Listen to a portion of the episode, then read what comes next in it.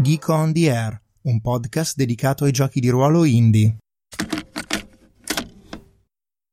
Bentornati a un'altra fantastica puntata di questo podcast. Spero che sia fantastica almeno.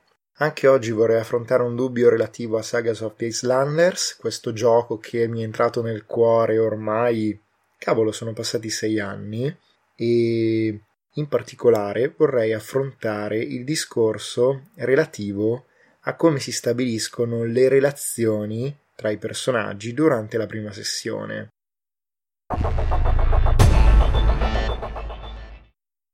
Questa idea non è venuta a me dal nulla, bensì oramai qualche settimana fa ho ricevuto un'email dal mio amico Marco che mi scriveva Scusa Daniele, stavo rileggendo il manuale di Sagas of the Islanders per entrare nel mood in attesa che esca l'edizione italiana ma proprio non trovo quello che cerco sulle relazioni nella prima sessione. Come funziona? Ognuno mette giù le sue relazioni e poi ci si confronta o si faceva a turno? Riusciresti a darmi un riferimento nel manuale?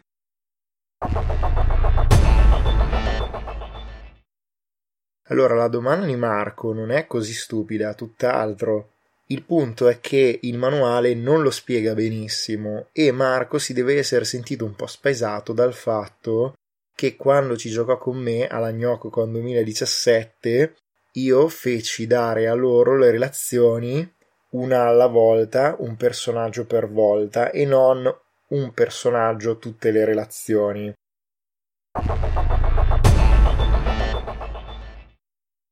Di relazioni se ne danno quattro, l'unica eccezione è il eh, viaggiatore che non le dà in fase di creazione del personaggio, ma le dà durante la partita. Fatto sta che effettivamente se andiamo a vedere cosa dice il manuale, e leggo a pagina 18, ecco cosa c'è. Ogni giocatore deve stabilire alcune relazioni per il suo personaggio all'inizio del gioco, seguendo le istruzioni del suo libretto. Ogni relazione determina la sua connessione a un altro personaggio e sarà il focus del vostro gioco per un paio di sessioni. I giocatori possono assegnarle ai personaggi che appartengono agli altri giocatori o ai personaggi appartenenti all'MC. In generale le relazioni si dividono in tre categorie. Relazioni familiari, di sangue, di adozione, fratellanza giurata, eccetera, di atteggiamento, amore, odio, preoccupazione, eccetera, e sociali, vicinanza geografica, debiti, transazioni d'affari, eccetera. Una cosa importante da ricordare è che all'inizio di ogni sessione riceverete un legame con ciascuno dei personaggi nelle vostre relazioni. Ora, oggettivamente, non c'è scritta una procedura molto stringente su come si danno le relazioni, da altre parti del manuale c'è qualche breve riferimento, ma in generale la parte più lunga è quella che vi ho appena letto.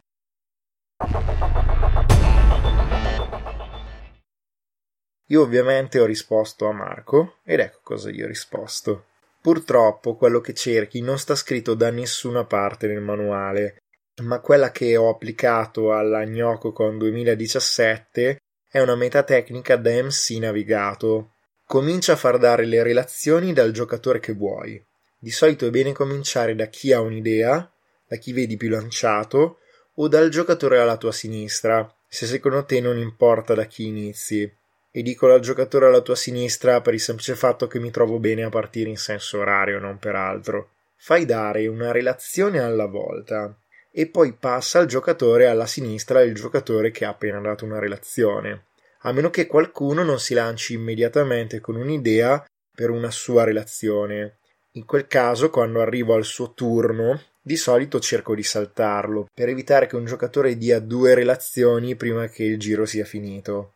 Questa metatecnica serve per confondere le idee e per far sì che quasi non si possa più dire chi ha avuto un'idea o da chi una data idea sia partita. Questo assicura che tutti i giocatori siano coinvolti nelle decisioni e si sentano una parte importante di come certe cose sono emerse in gioco.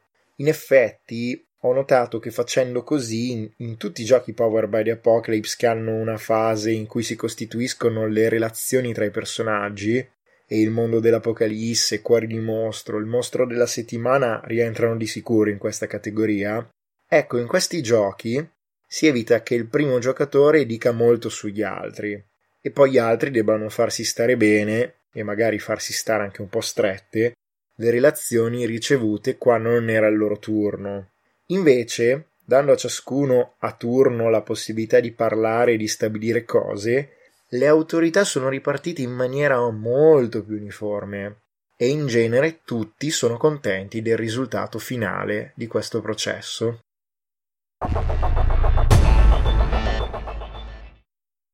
Bene, la mia risposta è stata utile a Marco che mi ha già ringraziato e spero che sia utile anche a voi. Nel frattempo vi saluto e vi rimando alla prossima puntata.